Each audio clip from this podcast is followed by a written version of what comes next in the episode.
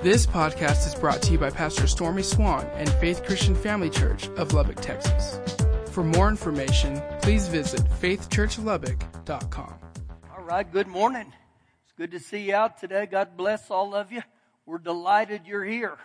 Great opportunity to praise the Lord together. If you need a Bible, don't you get your hands up and our ushers will glad you, gladly get you one. We will begin in the book of Lamentations, chapter 3. And you say, Where is that? That's right after Jeremiah and in between Ezekiel. So we'll go to Lamentations 3. Then we'll go back to Psalm 23 as we go on here this morning. I want to encourage all of you. Remember this thought right here today. It's not how we begin, it's but how we end. And regardless how you've begun this thing called life, if you've made a lot of mistakes, if you've got a lot of sin in your life, it's not over, okay? God's still on the throne and God will, will touch your hearts today. So let's just dig right on in here to the Word of God and get going here. Lamentations chapter 3, verse 22. Through the Lord's mercies, we are not consumed. Because his compassions, they fail not. Now, Jeremiah here consoles himself with God's mercy as he gazes at the rubble in a land or a nation that's under incredible judgment. And as he's looking at all the, the rubble in his life, this is what he's saying. He says in verse 23, they are new every morning. You know what God's mercies are new every morning? Because we use them all up yesterday. And thank God that he's, his mercies are new each day. And he ends in verse 23 and he says, Great is your faithfulness. Now, the word for mercy here may be one of the most essential words in all the Old Testament because it describes the character of God. He is the God of mercy. And turn with me back to Psalm 23, and we will hit our main text for the last few weeks. Psalm 23. I, I encourage you to get this in your heart and begin to, to recite this and pray this every day if you can. We'll start here in verse 6. Psalm 23, verse 6. Surely goodness and mercy shall follow me all the days of my life. I believe this man that was referred to here as King David, he's reflecting on his life. And as he looks back on his life, he's literally saying, I thank God that God's goodness and his mercy follow me all the days of his life. And when we talk about goodness and mercy, goodness is getting what we don't deserve. Mercy is not getting what we do deserve. And when you look at King David's life, he becomes an example to every one of us because King David had a lot of shortcomings. He had sin in his life. And, and oftentimes, when you read about King David, that the Bible said he was a man after God's own heart and likeness, you look and say, now, how can this man right here, who had all these shortcomings and he had sin in his life, how could he be used by God so much? See, the word for goodness and mercy in the Hebrew is the word that we get for grace in the New Testament. That it was all God's grace, and David knew that. And so, as he's going through his life and he looks back, he says, Surely, God, your goodness and mercy have been with me all the days of my life. And I'll live and dwell in the house of the Lord forever. And what he's saying there, as my life goes on, as long as I'm on this earth, I'm going to live and dwell in the house of the Lord forever. But he's even saying for eternity. If I'm alive, I'm going to serve him. But when I die, I'm going to be in the house of the Lord forever. And so this passage right here, I want it to produce hope in every one of us. Where we begin to understand today the grace of God. Turn with me to the book of Romans chapter 5. Romans chapter 5. And as you're turning there, when I talk about the word grace, Grace is unmerited favor. Grace is an undeserved blessing. Grace is a free gift. Grace is a God given resource that makes holy living possible. Grace is an empowerment for every one of us. Actually, grace facilitates us. It enables us. Romans chapter 5, verse number 1. Therefore, having been justified or acquitted or made right by faith, we have peace with God through our Lord Jesus Christ. So when we get born again and Jesus becomes Lord of our life, some things just begin to happen that right there at that more at that moment that you receive Jesus as Lord of your life, you've been accepted. You've been regardless of your past. It's like the Lord Jesus says, welcome to the family. Verse 2 through whom also we have access or we can enter by faith into his grace. Now, to help us with these verses here, how do you receive Jesus as Lord of your life? You receive Jesus by faith. Remember, you believe with the heart and you confess with the mouth. And then he says here in, in verse 2 that we have access by faith into his grace. So, the same way that we receive Jesus as Lord of our life is the same way we receive grace. And so, what does this grace do? Well, he goes on to say, in which we stand. In which we can stand. We can stand in this life by the grace of God and rejoice in hope of the glory of our God. Now, uh, the grace he's talking about here again it's unmerited favor. It's unconditional acceptance. And it, it brings believers to a place of genuine freedom. Again, with grace. I can't earn it, and I don't deserve it, but I can't live without it. Same chapter, verse 17. For if by one man's offense death reigned through the one, which was talking about Adam. Now, if you go back into Genesis there, when Adam sinned, every one of us that are born into earth, we're born with, with sin in our bloodline. Actually, sin is our nature. How many of you in here had to be taught how to sin? I, I never went to one class on cussing 101. I never had to be taught about how to use the Lord's name in vain. I never went to a class on how to steal and any of those things. So when we get born again, uh, when we get born onto this earth, we have sin in us naturally. We gravitate towards sin. This is what this is talking about. But he goes on to say, For if by one man's offense death reigned through the one, much more those who receive abundance of grace. Now note that word receive. It doesn't say earn. You're not going to earn grace by being good. You just receive grace the same way you receive salvation. And he, so we, we will much more, those who receive abundance of grace and the gift of righteousness, we will reign in life through the one Jesus Christ. So one of the ways we begin to reign in life is this thing called grace. It begins to empower me. And so just as I enter this earth through a sin in my bloodline, when I receive Jesus as Lord of my life, now I'm qualified as righteous just because of what Jesus did. Nothing with what I did. But I received that. That's the same way that I receive grace. That he says if you can receive grace, then just begin to welcome it. Verse 19, same chapter. For as by one man's disobedience, Adam, many were made sinners, so also by one man's obedience, Jesus, many will be made righteous. Moreover, the law entered that defense might abound, but where sin abounded, grace abounded much more. How many of you have ever had problems with sin in your life? I have.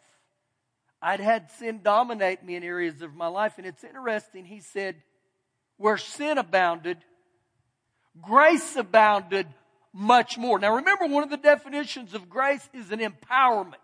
So the empowerment or the grace of God, it helps me. It helps me to overcome sin in my life. And he ends in verse 21 and says, so that as sin reigned in death, even so grace may reign through the righteousness to eternal life through Jesus Christ our Lord. So what happens in this life? We're either going to rule by grace or we're going to be ruled by our sin nature. Chapter 6, verse 1. What shall we say then? Shall we continue in sin that grace may abound?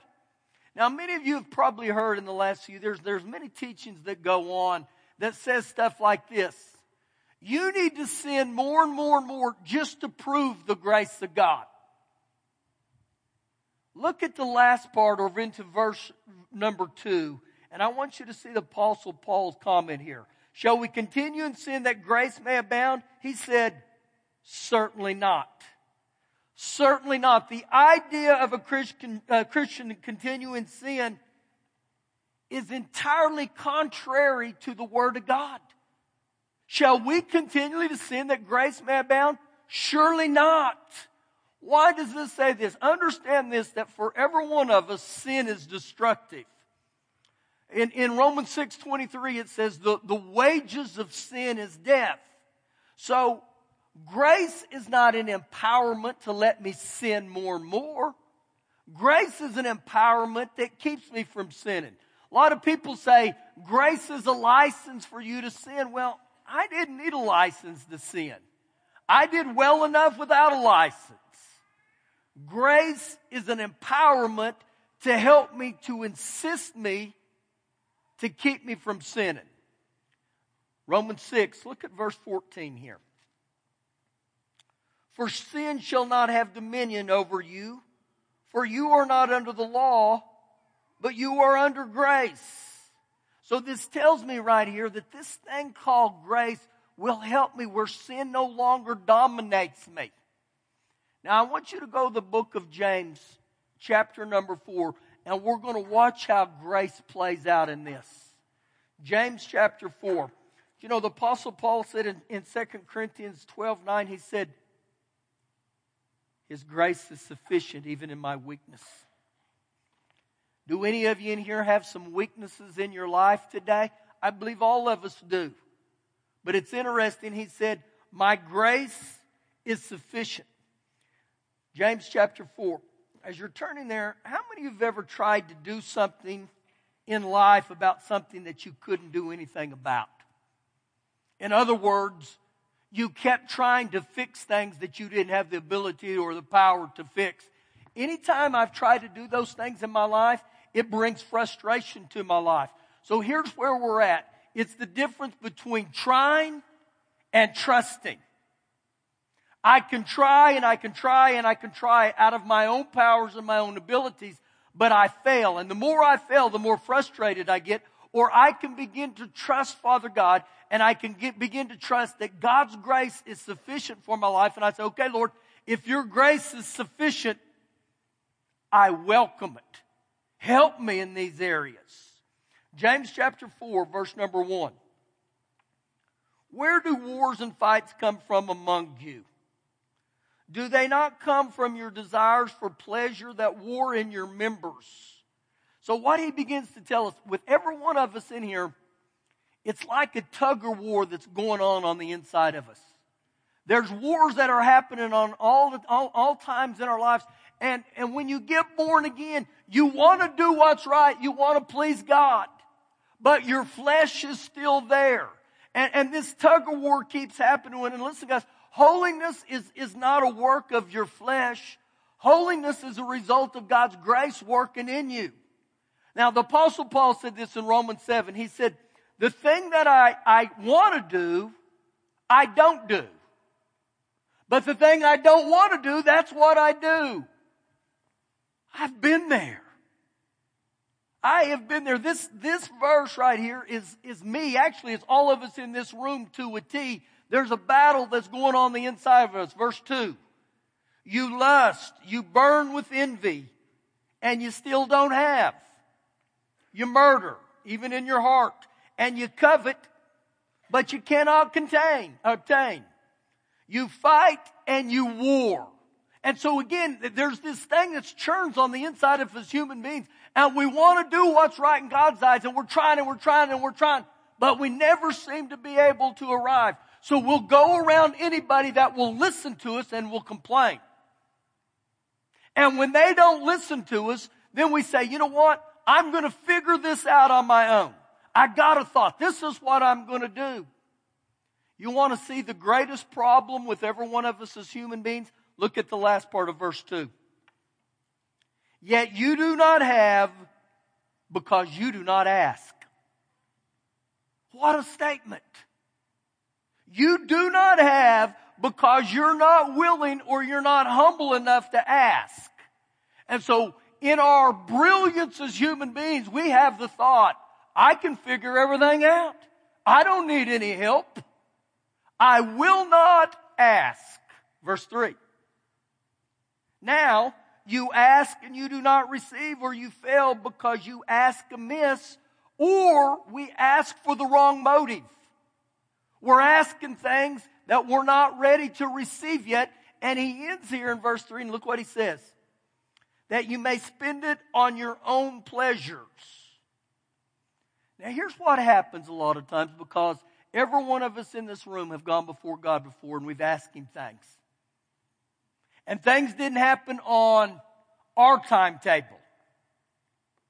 And we get mad and we stomp our foot and we look up and say, God, aren't you hearing my prayers? Haven't you heard my prayers? Listen, God doesn't tick to our clock. God operates on a totally different clock than us. And just because you haven't received the things you've asked for yet, doesn't mean God's not wanting to bless you with them. You know what happens most of the time with every one of us in this room? When we start asking things, before God can grant us the things we're asking, He's got to do an inner work on the inside of us. In other words, He starts uh, breathing and birthing some character in us. And He starts helping us and He starts preparing us for things that we will receive from Him. See, many times if we receive things immediately as we ask God, most human beings would backslide. We would quit serving God. We got what I wanted. And so to a degree, when I treat God like a sugar daddy, God's not well pleased with that. So understand this right now. Just because you haven't received yet doesn't mean God's not going to answer your prayers. Let me just throw this in here. This happened in the first service. Uh, Lerica Jones, she, she prays with me almost every Tuesday night. Before Christmas, Lerica became very, very frustrated. She was trying to get into grad school. She was making phone calls. She was doing everything she can. And she looked at me one night at Tuesday night prayer and said, I do not understand why God's not helping me get into this. And I looked at her and I said, God's got a plan. God's got a timing plan. Now, when I say that right there, it's very easy for me to look at Jim and Karen and say, listen, God's got a plan. But when I go and ask, sometimes I get frustrated and say, Lord, I need this to answer right now. And if you said to me, well, God's got a plan, I may look at you and it may irritate me. Well, that's kind of how she looked at me that night, like, Pastor, I don't want to hear that. And I just kept reiterating, trust God. Trust God here. You just trust God. After the first service, she came up. This was about an hour ago. I'm getting better with people hugging me. She puts her arms out and she comes running at me like she's getting ready to tackle me. And I'm thinking, what do I do here, Lord? Pastor, I got accepted to grad school yesterday. And she said, God is so good. He is good. Good. And I'm not going to keep singing for you, okay? Oh, he's so good. And so again, when we look at this, understand, just because it didn't happen, it doesn't mean it's not going to happen. God is making you ripe, okay? You're still a little bit green. You need a little more sunshine. Verse 4 adulterers and adulteresses. Interesting two words. Adulterers and adulteresses. So, what's your first thought? That would be somebody that's unfaithful.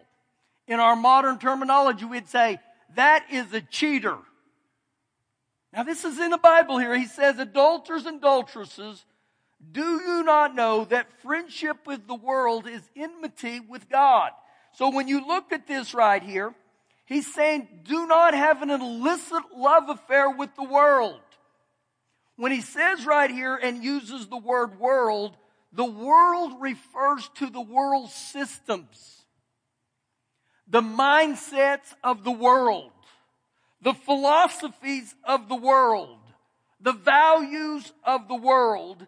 And understand this, they, uh, they run contrary to the will of God. Now, you know what the world will tell you? You can't follow the things of God to get the things of the world. This is big in our society right now. This is huge. That many people would rather listen to the mindsets and the philosophies of the world than of the, the, the Bible or the Word of God. Now, this is for every one of us in here. Right here, while you're sitting here. Who do you choose to listen to? Do you base all your decisions on the wisdom of man or the Word of God? I'm telling you, I choose the Word of God. I want to live by the Word of God. I don't want to have an illicit love affair with the world. Now understand also today that when you choose to live by the Word of God, God eats it up and God honors it. But you're going to be hated and you're going to be disliked by the world. And you can probably see right now in the United States of America, there has been an incredible line drawn right now, unlike any other time that I've seen that if you name yourself as a follower of Jesus or Jesus is Lord of my life, they'll come after you. They came after Jesus. We got to get this on the inside. I want to live for God. I want to live by the Word of God. I want to live to please Him. He goes on to say, Whoever therefore wants to be a friend of the world, he makes himself an enemy of God. Or do you not think the scripture says in vain or with no purpose, the spirit who dwells in you or dwells in us, he yearns jealously. Now, what does that mean? That means the Holy Spirit. He said, Come on back to me. Hang out, hang out with me. Break up with the world. God is jealous for you. You know, one of the characteristics or the names of God is He is a jealous God. God doesn't want to share us with the world. God doesn't want part of our hearts. He wants all of our heart. Verse number six. But he gives more grace. He gives more grace. Now, the Amplified says he gives more grace to meet the evil tendency within each of us. He gives more grace to help us against the love affairs of the world of life's problems and life's cares. But he gives more grace. Therefore, he said, God resists the proud. This is the only time God resists people. And you know what the proud is? The proud is ones who say, I'm not going to ask God for help. I don't need your help, God. I got this. And when I have that mentality of pride toward God, say, I don't need you, God you have a, a, a cologne on and it's called Leave Me Alone Cologne. I don't want anything to do with you. Evidently, there's some type of a smell that comes upon us when we walk in pride. So what happens when we get over in pride? We won't ask God for help. And before long, the things of our life don't become resolved and there becomes frustration.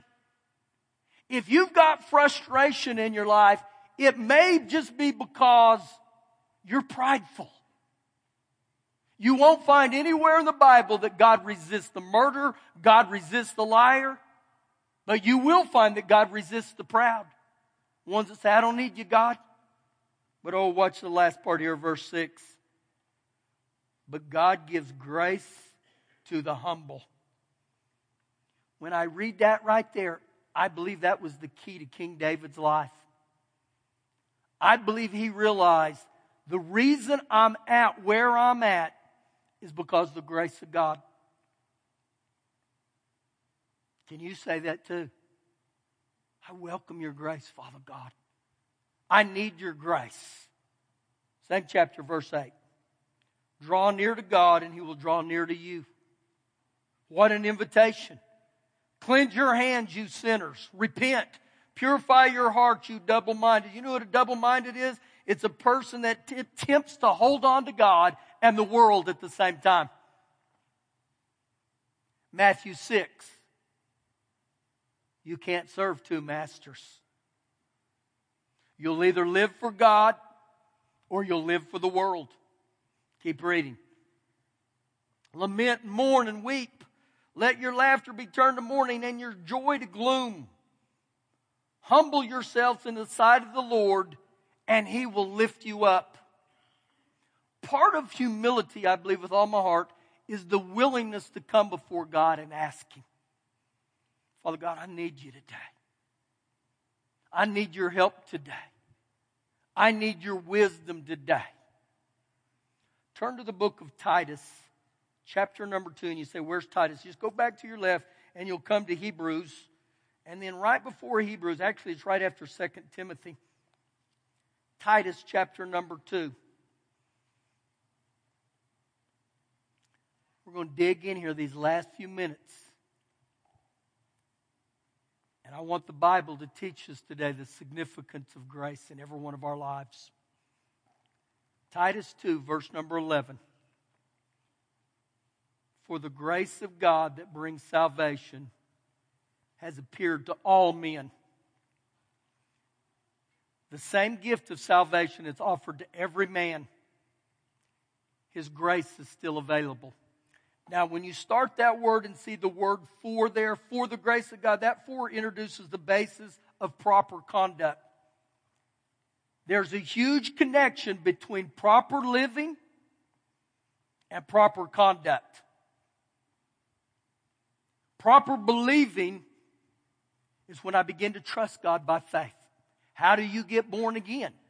You say, Lord Jesus, I, I ask you to come into my heart. What I found out now is the closer I get to God, the more I become godlike. When you get in the Word, the Word will start rubbing off on you. I like to say it this way. You get into the, you get into the Word, God will get into you. Now, watch what he says here in verse 12. Teaching us that denying ungodliness, worldly lust, we should live soberly, responsible manner, and being in self control, righteously and godly in the presence of this age.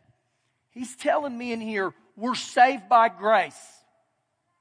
But the way you overcome ungodliness, patterns of sin in your life is not through you, it's through the grace of God. So if you're dominated by sin, you begin to say, Father God, I welcome your grace here. Remember, it's an empowerment. How many of you have ever been dominated by any bad habits?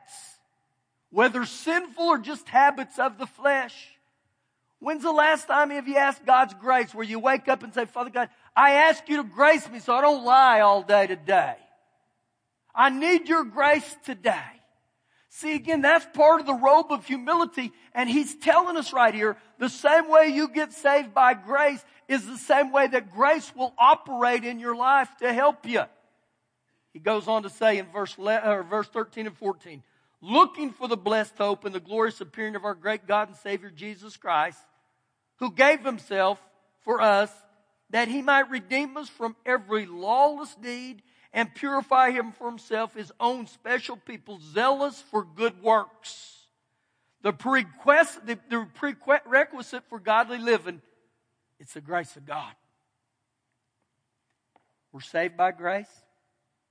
He graces us for godly living, but He doesn't stop there. He graces you for zealous work. He wants you to stand out. He wants you to be noticed. In other words, He wants you to be the influencers of the places you work and where you go in everyday life. We were out the other night in, in Ruidoso, and man, all the restaurants had closed, and Shelley said, I'm hungry. We need to go somewhere. Well, every place we went, they were closed. And there was one little hole in the wall that was still open, and I said to her, I said, there's your choice, dear, right here. This is it. So we go walking in and we're standing there looking at the menu and all of a sudden this big man comes out of nowhere and he's got two menus in his hand and he hands them and said, here, look at the menu. It may help you. And I did this right here. I looked at him like, Who are you? Do you even work here? And Shelley turns and goes, Oh my gosh. She recognized this guy. I didn't recognize him. This was a man that I'd worked with for 20 years at a utility company. This was a man that I was graced enough to uh, lead him to the Lord Jesus years ago. And he happened to be in there. And I've known the story of his life here that he, he rose to become the bigwig of that utility company. But about two or three years ago, he got slobbering drunk one night and got a DUI and he lost his job. He lost everything.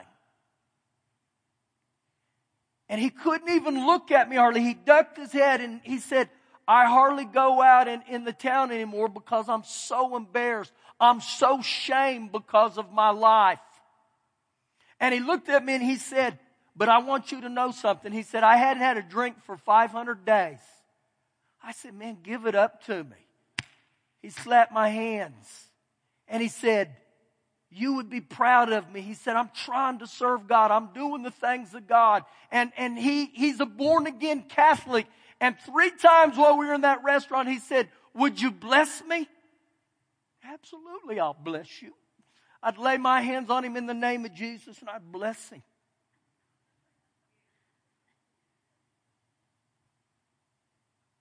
And I saw a man that was shamed because of sin. But the grace of God empowers me. The grace of God helps every one of us in this room. There's times in my life that I don't know what to do as a daddy, as a husband. I don't want to know what to do as a pastor, but God does. And am I humble enough to say, Father God, grace me? One last scripture. Go with me the book of Hebrews, right back to your right. Hebrews chapter 4. Hebrews chapter 4.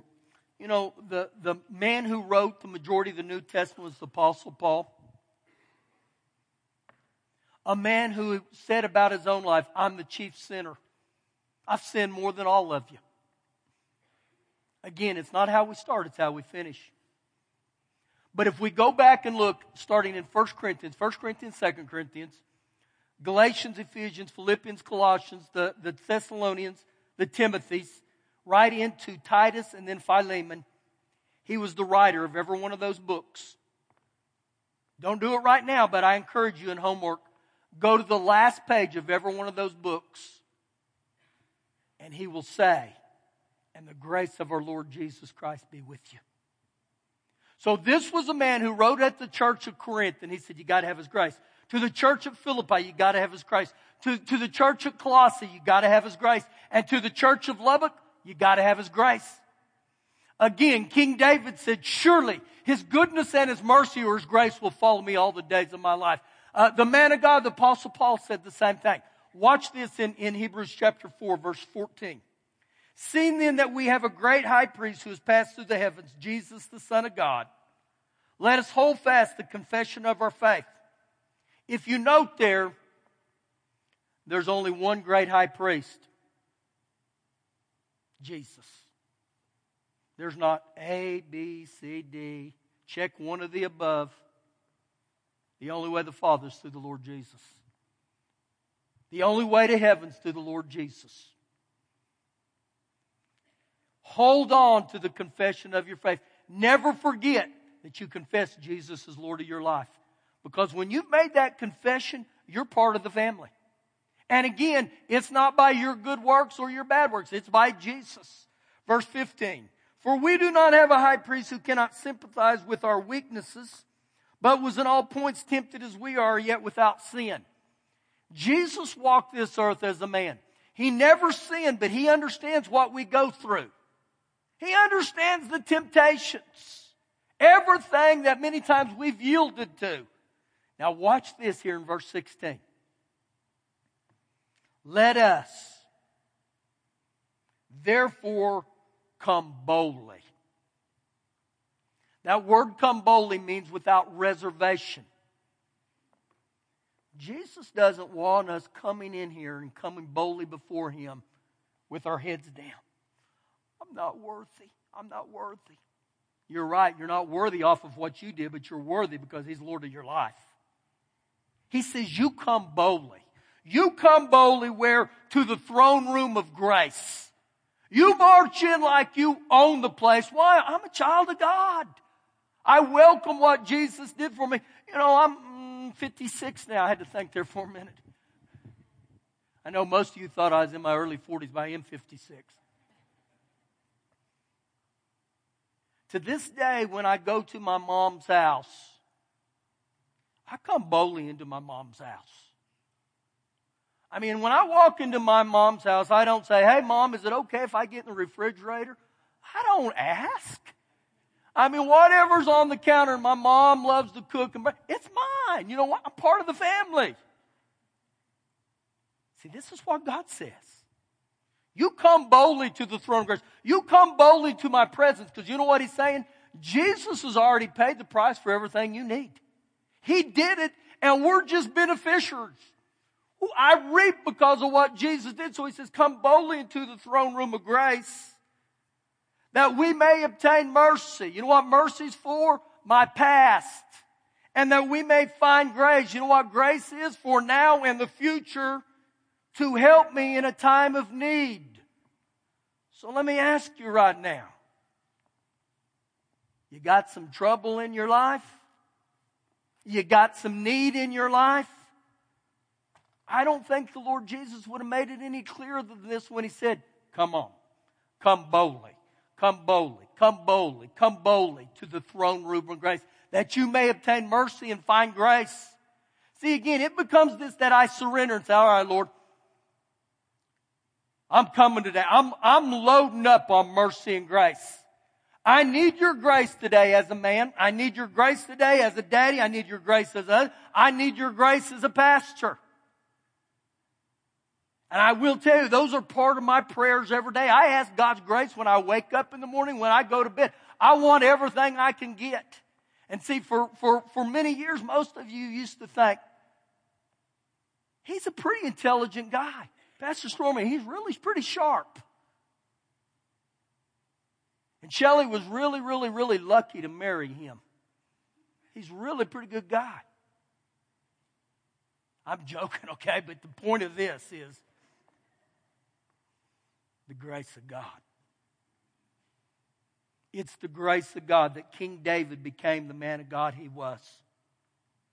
It's the grace of God that Paul was able to become the, the, the greatest disciple, in my opinion, of all times. And it's the grace of God for every one of us in this room. Thank you for listening today. For more information, please visit faithchurchlubbock.com.